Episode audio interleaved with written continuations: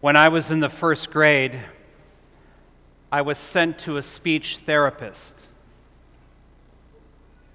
I remember it well because I was pulled out of class to go to her. That's a whole different homily. I don't know what my problem was, really. I don't know if it was ever really corrected. But I remember going to her and I had to read something, a sentence or whatever, and she would tell me to read it differently. And she introduced a new pattern of reading, she said, and so I, I just remember repeating it again and again and again. Had I known that I would make my living by the use of words, I might have put more effort into it, maybe. But how much effort can a five year old boy put in to that? But later on, I, I realized what she was doing, and she was helping me move away from a particular articulation that I had in my speech she was helping me break a pattern of diction that I had. And I trust, I only went to her one year, that I developed a new pattern of enunciation that probably serves me well to this day. I'm sure that the science and practice of speech therapy has changed over the decades. And I'm glad that I went. And I, I think a speech therapist is good for anyone. And I'm not even paid by their union to, to say that. I, I thought of all this when I read today's gospel from Luke chapter 24. This story of our Lord appearing on the road to Emmaus. One of my professors called this story a beautifully weird story. It is. I'm going to have an update on our trip to Israel in my bulletin article this weekend. Uh, our last Mass, actually, will be at Emmaus. It's called today Abu Ghosh. And I can probably distill 12 homilies from this beautifully weird story. But I just want to touch briefly at the beginning for my message to you with this verse uh, how the story began. Two of Jesus' disciples were going to a village seven miles from Jerusalem. Now, this all sounds innocent. But we have to remember that the New Testament is written in Greek.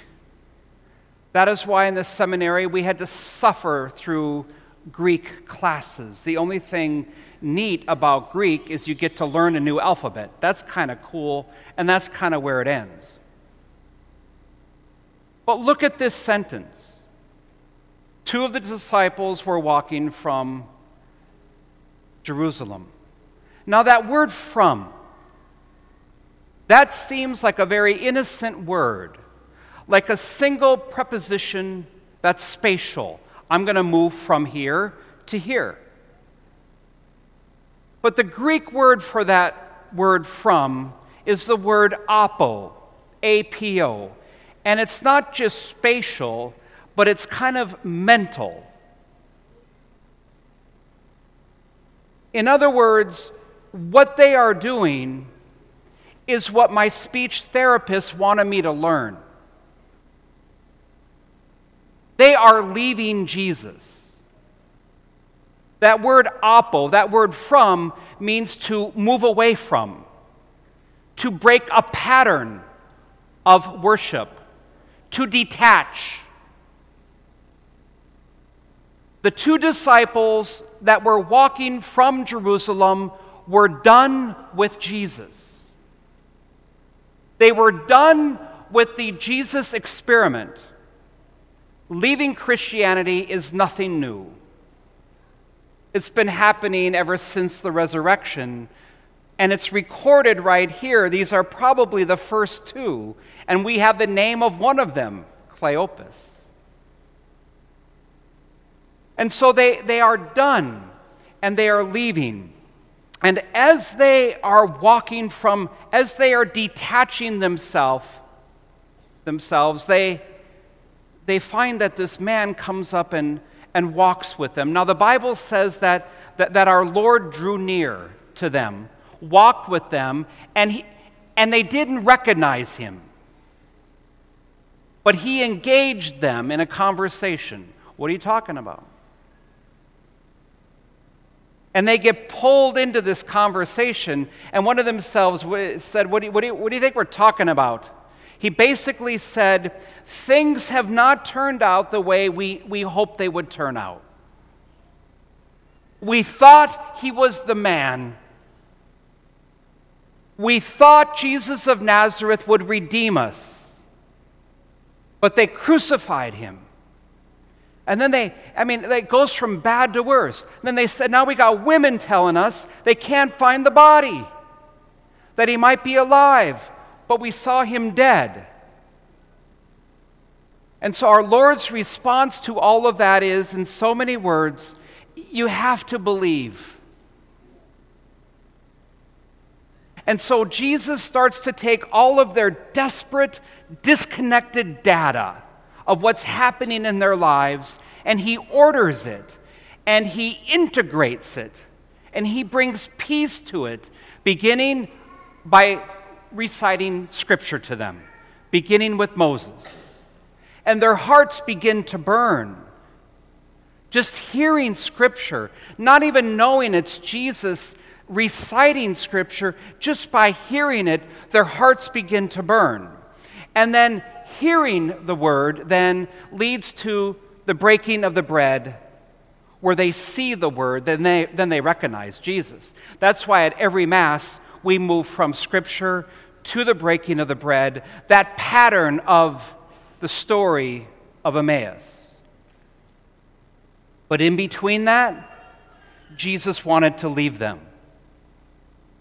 He wanted to go on further. Jesus will never force himself on us. Jesus must always be invited into our lives.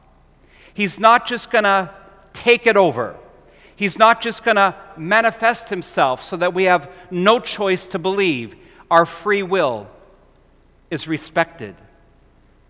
And so they say, Stay with us. And he does. And then their faith is renewed with that prayer. My message for you this week is to maybe post that prayer on your bathroom mirror. Stay with me, Lord. Say it in the morning, say it before you go to bed. So many people ask me time and time again, how do I pray more? It's not complicated. We can, we can glean something simple from each homily. Just here's your prayer for the week. Stay with me, Lord.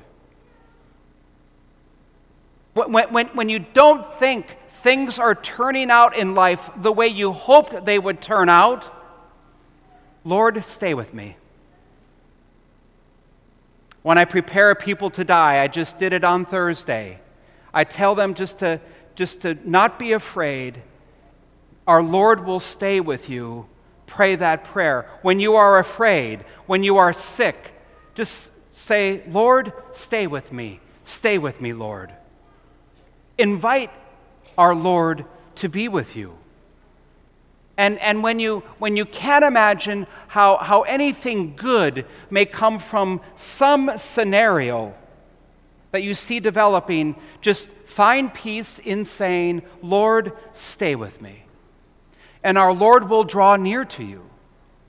Our Lord will walk with you. You may not recognize him, but our Lord wants to hear from you.